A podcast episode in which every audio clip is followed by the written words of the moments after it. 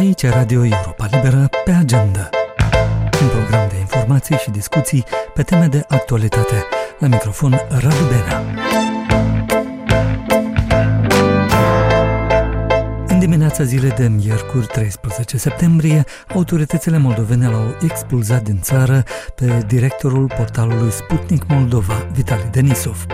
Cetățeanul rus a fost acuzat de amestec în treburile interne ale țării și a fost declarat indezirabil în Republica Moldova pentru o perioadă de 10 ani. Decizia a stârnit o reacție furioasă a Ministerului de Externe de la Moscova, în timp ce un purtător de cuvânt al guvernului de la Chișinău a spus că instituția din care făcea parte cetățeanul respectiv se ocupa constant cu atacuri informaționale, minciună, propagandă și dezinformare. Amintim Sputnik Moldova, care face parte dintr-un conglomerat media finanțat de Guvernul Federației Ruse, a fost interzis în Republica Moldova cu mai bine de un an și jumătate în urmă, practic imediat după începutul războiului din Ucraina, în februarie 2022. Modul în care a fost deportat directorul Sputnik Moldova și reacțiile ce au urmat le-a urmărit cu atenție colegul nostru Denis Dermenji despre faptul că directorul Sputnik Moldova, Vitalii Denisov, uh, a fost deportat din Republica Moldova. Uh, a anunțat din tăi uh, Sputnik, evident. După asta au anunțat RIA Novosti și toată presa din Federația Rusă, așa mai pro-Kremlin. După asta a confirmat acest fapt și Ministerul Afacerilor Interne prin intermediul Biroului Migrație și Azil. Ei au spus că măsura de îndepărtare a lui Denisov a fost dispusă în legătură cu implicarea lui în treburile interne ale Republicii Moldova, fapt care pune în pericol securitatea informațională a Republicii Moldova.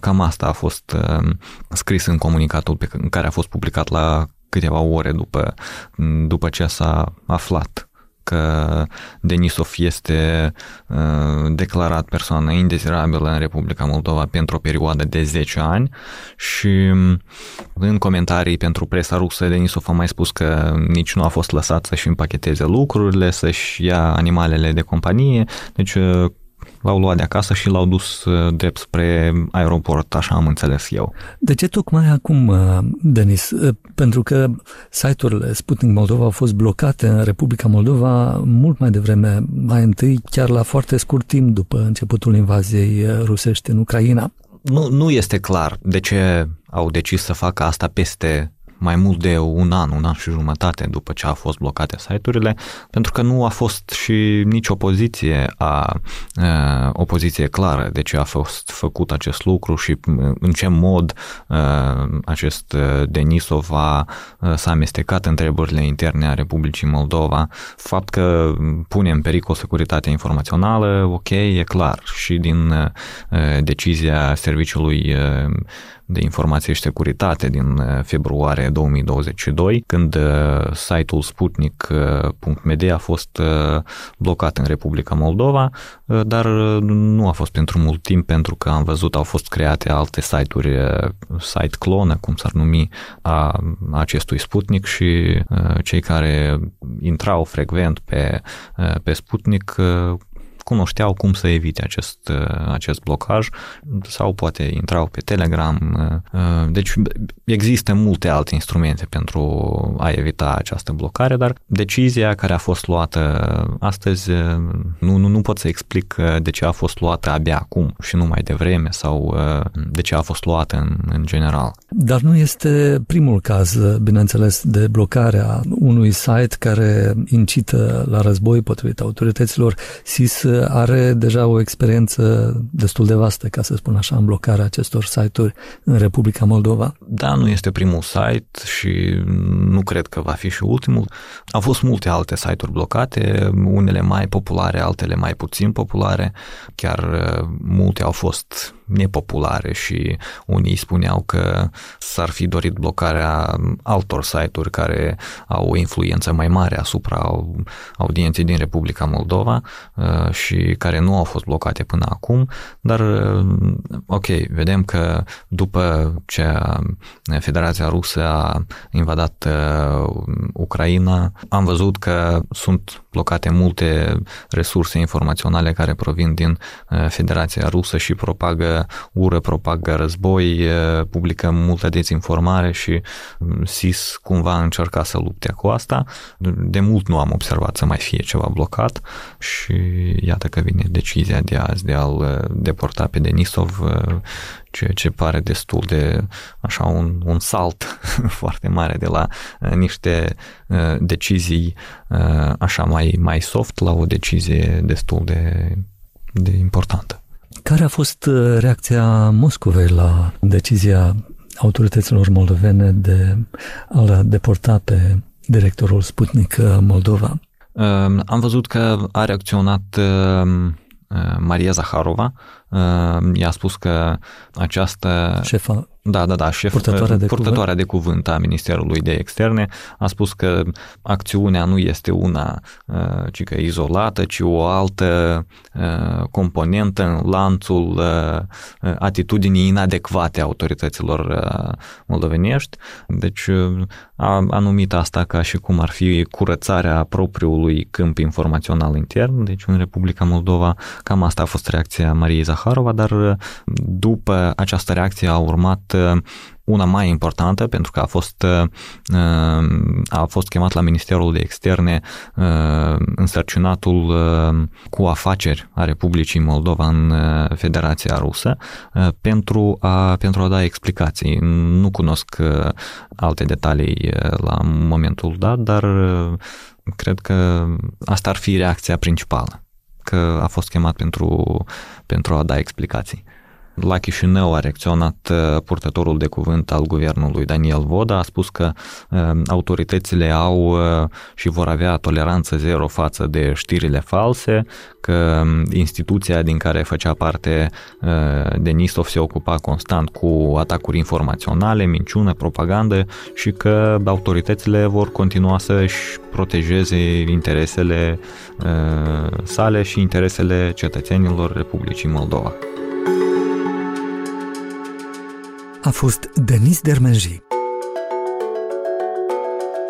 În discursul său anual despre starea Uniunii, rostit miercuri în fața Parlamentului European, șefa Comisiei Europene Ursula von der Leyen și-a exprimat convingerea că Republica Moldova va face parte într-o zi din blocul comunitar și a pledat pentru extinderea acestuia la cel puțin 30 de membri. The future of Ukraine is in our union. The future of the Western Balkans is in our union. The future of Moldova is in our union. Ursula von der Leyen a spus între altele că viitorul Ucrainei, al Balcanelor de vest și al Moldovei este în Uniunea noastră și a menționat importanța perspectivei europene pentru Georgia. Șefa Comisiei Europene a propus ca și țările candidate, așa cum sunt Ucraina și Moldova, să fie evaluate în privința statului de drept, la fel ca în cazul țărilor membre, iar aceasta le-ar ajuta să adere mai rapid. Colegul nostru Mircea Țicudean, cu care am discutat telefonic, a urmărit cu atenție discursul despre starea Uniunii pe care Ursula von der Leyen l-a rostit în fața Parlamentului European. Ursula von der Leyen nu a vorbit numai despre Moldova, evident, ci și despre celelalte țări candidate la aderarea la Uniunea Europeană. Ea a început de la Ucraina, țara aflată, cum știm, în război, țara invadată de Rusia, spunând locul Ucrainei este în Europa, a continuat spunând locul Moldovei este în Europa și locul țărilor din vestul Balcanilor este în uh, Europa. De fapt, în Uniunea noastră, a spus uh, von der Leyen. Interesant este, Radu, că în acest discurs uh, von der Leyen nu a pomenit vreodată a următoarei extinderi. Ne aducem aminte bine că spre sfârșitul lunii august, Charles Michel, președintele Consiliului European, a spus la o conferință la Bled, în Slovenia, că în 2030 Uniunea Europeană ar trebui să fie pregătită pentru o nouă extindere. Ori uh, von der Leyen n-a pomenit astăzi niciun fel uh, vreodată, după cum nici nu a spus când ar putea să înceapă negocierile de aderare ale țărilor care sunt de acum candidate, inclusiv Moldova sau Ucraina. Ea a spus doar despre dorința de a primi aceste țări, despre nevoia ca ele să facă reforme, însă nu a precizat vreun uh, calendar. De altfel, dacă îmi permit să mai divaghez puțin pe acest subiect, după discursul de la pled al lui Charles Michel, Comisia a intervenit imediat spunând că ea nu are o dată pentru extindere, nici măcar orientativă. Iar presa cunoscătoare a chestiunilor uh, europene a spus că Michel și von der Leyen nu se consultaseră înaintea discursului lui Charles Michel de la Bled. Mircea, șefa Comisiei Europene, a declarat de mai multe ori în ultimele luni că Republica Moldova ar trebui să fie ajutată substanțial, inclusiv financiar, pentru a se integra cât mai rapid în Uniunea Europeană. Moldova, Ucraina, știm, speră să obțină până la sfârșitul acestui an o invitație, de, o invitație pentru începerea negocierilor de aderare. A spus ceva Ursula von der Leyen în discursul său de astăzi despre această perspectivă a începerii negocierilor de aderare la Uniunea Europeană? Nu, uh, von der Leyen nu a pomenit nici, uh, nici aceste negocieri, deci când ar putea să înceapă negocierile propriu-zise de aderare. Revin la Charles Michel, care a fost mult mai uh, precis în ce a spus el la Bled. El dădea de înțeles că ar putea să înceapă de vreme, că se va discuta despre această problemă la următorul Consiliu European. Von der Leyen a pomenit acest Consiliu, însă se crede la Bruxelles că, într-adevăr, în octombrie, la, mai întâi la o întâlnire a comunității politice europene în Spania, dacă ne aducem aminte, a avut loc una asemănătoare la Bulboaca, ei bine, următoarea va fi în Spania. Acolo s-ar putea discuta despre începerea negocierilor de aderare, iar apoi la un Consiliu European care va avea loc în toamnă spre iarnă. Ehm, cum știm, speranța Moldovei este să înceapă negocierile de aderare încă anul acesta, iar mulți cunoscători spun că sunt îndreptățite aceste speranțe.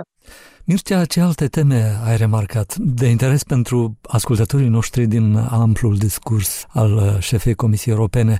Eu, uh, de exemplu, am uh, reținut faptul că von der Leyen a vorbit despre necesitatea admiterii urgente a României și Bulgariei în spațiul Schengen de liberă circulație. Sigur că da, discursul a fost unul amplu, așa era și programat, este un discurs anual mai mult este ultimul discurs pe care îl rostește von der Leyen despre starea Uniunii înaintea alegerilor parlamentare pentru Parlamentul European, care vor avea loc în iunie anul viitor, așa că a fost o panoramă enormă a ce s-a întâmplat și ce s-a realizat în Uniunea Europeană.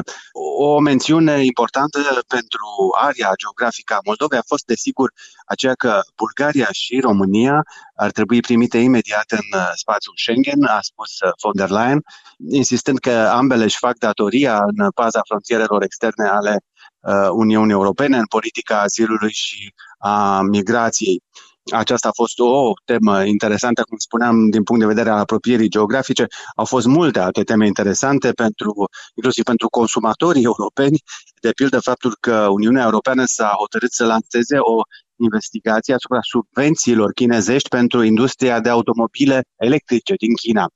E vorba de ceea ce von der Leyen numește o invazie, o invadare a pieței europene cu automobile electrice chinezești ieftine de altfel, în tot discursul, China a fost uh, într-un fel un fel de rival al uh, Uniunii Europene, în vreme ce Rusia a fost uh, personajul negativ, evident, al istoriei contemporane, pentru că a invadat Ucraina.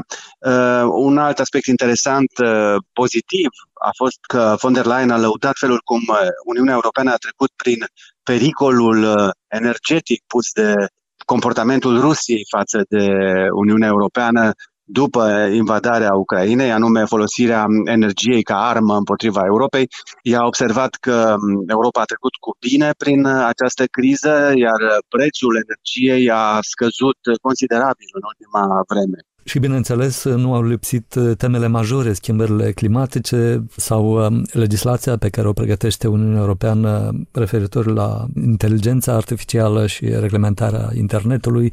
Într-adevăr, Radu, partea despre schimbările climaterice și răspunsul Europei la ele a fost, de fapt, cu asta a început discursul și a avut o greutate mare în, în discurs. Ursula von der Leyen a vorbit despre Green Deal, despre faptul despre trecerea la energia verde, despre succesele înregistrate de Europa în acest uh, domeniu. Și am menționat, desigur, argumentele în favoarea accelerării acestor transformări, anume că tocmai am trecut, Europa tocmai a trecut prin cea mai fierbinte vară din uh, istoria ei. A trimis la incendiile ample de pădure din uh, Grecia și la alte dezastre naturale petrecute în uh, vară, evident și cu participarea schimbărilor uh, climaterice provocate de om. Mm, o altă temă interesantă, cred, a fost aceea a tehnologiilor de vârf. A spus că Europa trebuie să fie mereu cu un pas înaintea altora pentru a-și menține competitivitatea în lume un pasaj interesant a fost dedicat inteligenței artificiale. Uh, ea a propus uh, crearea unui plan de mm, guvernare, de administrare, de gestionare a acestei, uh, acestui instrument nou care poate aduce avantaje, însă poate crea, după cum știm, și mari neplăceri. A adus aminte de amintit unele remarce ale unor cunoscători, ale unor experți în inteligența artificială, inclusiv ale unor creatori a inteligenței artificiale, despre pericolul pe care îl reprezintă acest instrument dacă este folosit așa cum uh, nu trebuie.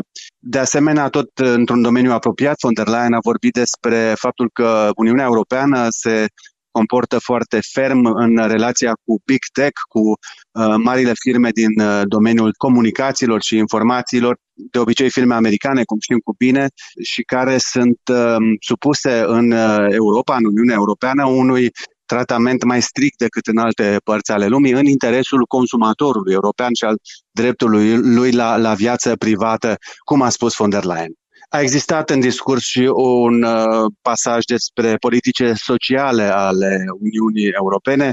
Ursula von der Leyen a vorbit despre Convenția de la Istanbul, care, cum știm, are în centru combaterea violenței împotriva femeilor.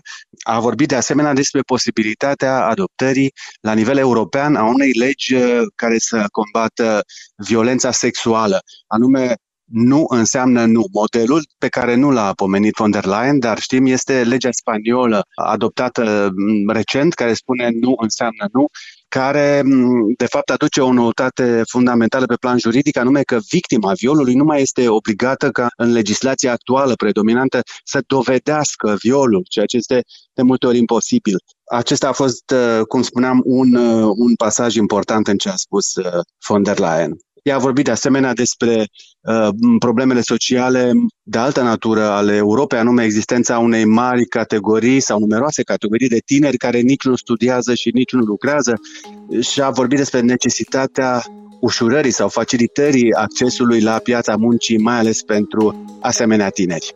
A fost Mircea Țicudean.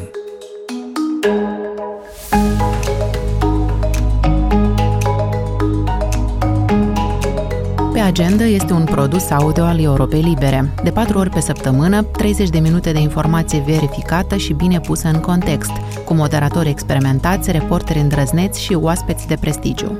Pe agenda sunt subiecte pe care alții în Moldova fie le rezolvă prea iute, fie le ignoră, fie le coafează ca să placă cuiva. Noi nu avem datorii, nu jucăm după rating și avem un singur obiectiv, adevărul. Pe agenda se difuzează atât sub formă de podcast, cât și ca produs de radio pentru stații afiliate din Moldova. Rămânem în actualitatea internațională. Șeful Camerei Reprezentanților din Statele Unite, republicanul Kevin McCarthy, a cerut deschiderea unei anchete pentru demiterea președintelui democrat Joe Biden.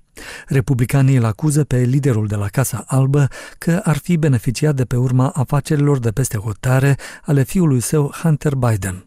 Un înalt funcționar al administrației Biden a declarat că republicanii nu au prezentat nicio dovadă și a calificat decizia lui McCarthy drept motivată politic.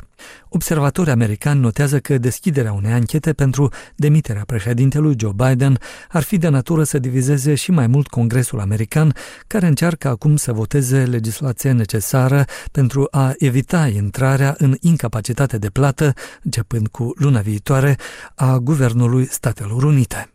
Mai multe aflăm de la corespondentul nostru la Washington, Valeriu Sela. Președintele Camerei Reprezentanților, Kevin McCarthy, intenționează să declanșeze procedura de inculpare și demitere a președintelui Joe Biden. În timp ce anunța că va orienta republicanii spre o anchetă vizând destituirea președintelui, McCarthy a sugerat și că va ocoli cel mai mare obstacol în calea acestui plan, obținerea unei majorități a voturilor republicane. Făcând un viraj față de promisiunea sa anterioară de a cere un vot pe această temă, McCarthy a declarat că va solicita comisiilor să deschidă o anchetă formală de destituire împotriva lui Joe Biden. Nu este clar dacă el are susținerea majorității pentru ancheta de destituire. Mulți membri republicani, în mare parte de centru, sunt sceptici că partidul a descoperit suficiente dovezi pentru a cere destituirea, dat fiind faptul că nu a apărut încă nicio legătură directă între Joe Biden și afacerile internaționale ale fiului său, Hunter Biden. Deputatul Don Bacon din Nebraska, unul dintre cei 18 membri republicani care reprezintă districte câștigate de Joe Biden în 2020, a declarat înainte de anunțul lui McCarthy că nu susține în prezent o anchetă de destituire, dar a prevăzut că folosirea acesteia pentru a obține mai multe puteri de investigație ar putea câștiga sprijin în cadrul grupului parlamentar. Sarcina mai dificilă a lui McCarthy în această săptămână, în timpul întâlnirilor private de miercuri și joi, va fi să calmeze frustrarea extremei drepte din partid. Acolo, McCarthy se confruntă cu cea mai mare mânie și cea mai mare amenințare potențială pentru funcția sa de președinte al Camerei Reprezentanților, oricare membru republican putând forța un vot de demitere al lui McCarthy. Anunțul de marți privind ancheta de destituire s-ar putea să nu fie suficient pentru a calma pe cei care doresc ca președintele Camerei să adopte o poziție mult mai dură în privința reducerilor de cheltuieli, înainte de termenul limită de la 30 septembrie, la care, dacă nu se ajunge la o înțelegere, finanțarea guvernului ar putea fi blocată. De la Washington pentru Europa Liberă, Valeriu Sel. Și acum o pagină culturală dedicată unui reprezentant notoriu al literaturii de expresie germană din România, Egenald Schlattner, o corespondență semnată de William Totok de la Berlin. Minoritatea germană din România este singura populație care și-a luat rămas bun de la propria istorie. Această constatare amară aparține scritorului Eginald Schlattner, care astăzi împlinește vârsta de 90 de ani. Alături de laureata Premiului Nobel pentru literatură, Herta Müller, Schlattner este cel mai cunoscut scriitor german născut în România. După 1990, când majoritatea germanilor s-a decis să se stabilească în Republica Federală, Schlattner nu a emigrat. În prezent trăiește în localitatea Roșia, din apropierea orașului Sibiu.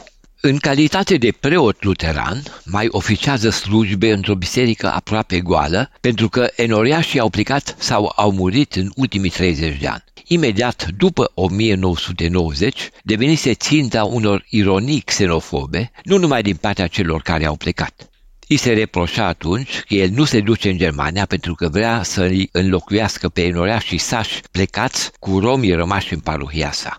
Ca răspuns la aceste ironii răutăcioase, Schlatner a reacționat cu blândețea omului care a avut o soartă nu tocmai ușoară. Nu mă deranjează de fel, a tot repetat el de-a lungul ultimilor ani, că voi fi înmormântat de romi. Ei îmi sunt mai apropiați decât sașii de vară schizofrenici. Aluzia din această replică este clară. Schlatter se referă la cei emigrați care vin în cursul verii în vizită și care, cu un aer de superioritate, nu au nimic altceva de făcut decât să se lege de cei care au rămas acolo unde s-au născut. Pe lângă aceste reproșuri sarcastice repetate, Schlatner fusese asaltat de învinuiri lansate de unii publiciști și întreținute de câțiva scriitori răuvoitori. Ofensiva de denigrare s-a întețit după ce au apărut la Viena primele trei romane, întâmpinate elogios de critica germană și internațională. Este vorba despre romanul Cocoșul decapitat, apărut în 1998, despre Mănușile roșii din 2000 și despre Pianul din ceață din 2005. Ulterior, Latner a mai publicat la editura Pop din Ludwigsburg, Filigran, Joc de umbre cu fete moarte și Porțile fântânilor. Câteva romane au intrat în circuitul internațional fiind traduse în numeroase limbi. După ecranizările lui Radu Gabrea, Mânușile roșii și Cocoșul decapitat, acum regizorul austriac Robert Dornhelm pregătește ecranizarea romanului Pianul din ceață. Un alt regizor austriac, Walter Weimeyer, a realizat în 2008 filmul documentar intitulat Despre puterea suspectării, conceput ca o replică indirectă la insinuările, mistificările și denaturările operei și biografiei lui Schlatter. Ar fi de amintit în acest context doar două exemple, filmul documentar pentru televiziunea română semnat de Lucia Hosu Longin și Dan Exulea, Demonul simplificării din 2007 și cel realizat de documentariștii maghiari Gabor Balog și Farkas Zoltan Hoidu în 2005, intitulat O trădare. În cele două filme amintite se vehiculează teza că Schlatner ar fi principalul vinovat pentru condamnarea unui grup de cinci scritori în cursul unui proces stalinist care a avut loc în 1959 la Brașov. Această acuzație, ruptă arbitrar din contextul represiv al anilor de teroare stalinistă, a fost repetată și în cartea editată de Cosmin Budeancă, apărută recent la București sub titlul Hans Bergl privind mereu spre România. Fără a prezenta vreo dovadă verosimilă, detractarul principal al lui Schlatner, Hans Bergel, susține în această carte că Schlatner ar fi făcut jocul securității și ar fi trădat aproximativ 50 de oameni. Cercetătoarea germană Michaela Novotnik a publicat deja în 2016 volumul Biografia de care nu pot scăpa, în care a demonstrat că acuzația contra lui Schlatner că ar fi fost un colaborator al securității nu este fondată folosindu-se chiar documente contrafăcute cu scopul de a-l demoniza și a-i bagateliza valoarea literară, în jurul lui Schlatner s-a țesut o plasă de legende false. Deseori s-a trecut sub tăcere faptul că Schlatner fusese arestat în 1957 și apoi condamnat pentru nedenunțarea unor acțiuni contra regimului. Pe lângă faptul că fusese martor al acuzării în procesul intentat grupului celor cinci scritori, între care se afla și Bergel, se uită că au mai existat și alte persoane implicate în scenariul procesului care au dat declarații și au făcut depoziții incriminatoare. Întâmplările dramatice care au marcat viața au devenit subiecte literare. Toate cărțile pe care le-a publicat sunt inspirate din biografia sa. Scrie în continuare. De la Berlin pentru Radio Europa Liberă, Vilam Totoc.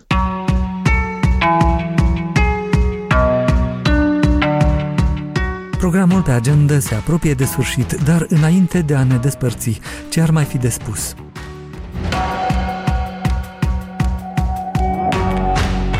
Președintele rus Vladimir Putin și liderul Coreei de Nord Kim Jong-un s-au întâlnit la cosmodromul Vostochny din Amur, în Orientul îndepărtat al Rusiei. Discuțiile au durat mai bine de o oră, potrivit presei de stat din Rusia. Purtătorul de cuvânt al Kremlinului, Dmitri Peskov, le-a spus jurnaliștilor că cei doi lideri nu vor semna documente după întâlnirea lor de la Centrul Spațial Rusesc. Peskov a evitat un răspuns la întrebarea dacă discuțiile au vizat posibile livrări de arme din Coreea de Nord către Rusia, spunând că că întreaga gamă de relații dintre cele două țări implică dialog și interacțiune în domeniile sensibile, cum ar fi interacțiunea militară. Toate celelalte probleme privesc doar cele două țări suverane ale noastre și ele nu ar trebui să fie un subiect de preocupare pentru niciun stat terț, a spus Peskov. La întâlnirea cu președintele rus Vladimir Putin, liderul nord-corean a spus că oferă sprijinul de plin și necondiționat al țării sale pentru a apăra ceea ce a numit interesele de securitate ale Rusiei, într-o aparentă referire la invazia rusă în Ucraina. De asemenea, după discuții, Kim a numit relațiile Coreei de Nord cu Rusia drept prima prioritate. Întâlnirea a avut loc la câteva ore după ce Coreea de Nord a realizat un nou test cu rachete balistice, potrivit oficialilor sud-coreeni. Moscova și Beijingul vor renunța la sancțiunile împotriva Coreei de Nord, a declarat ministrul rus de externe Sergei Lavrov. Potrivit acestuia, sancțiunile au fost aprobate într-un context geopolitic complet diferit. Declarația a fost făcută după întâlnirea între liderul nord-corean Kim Jong-un și președintele rus Vladimir Putin. Sancțiunile internaționale împotriva Coreei de Nord pentru dezvoltarea programului său nuclear și de rachete au fost impuse de Consiliul de Securitate al ONU, din care fac parte Rusia și China. Țările occidentale au suspectat în repetate rânduri că Rusia și China ar putea încălca regimul de sancțiuni pe care ele însele l-au votat. Președintele rus Vladimir Putin a precizat ulterior că Moscova respectă restricțiile actuale privind cooperarea tehnico-militară impuse de ONU. Beijingul nu a comentat deocamdată declarația lui Lavrov, care a anunțat că ministrul chinez de externe Van Yi va întreprinde în curând o vizită la Moscova. Punem punct aici, Radu Benea vă mulțumește pentru atenție și vă dorește toate cele bune. Aici Radio Europa Liberă.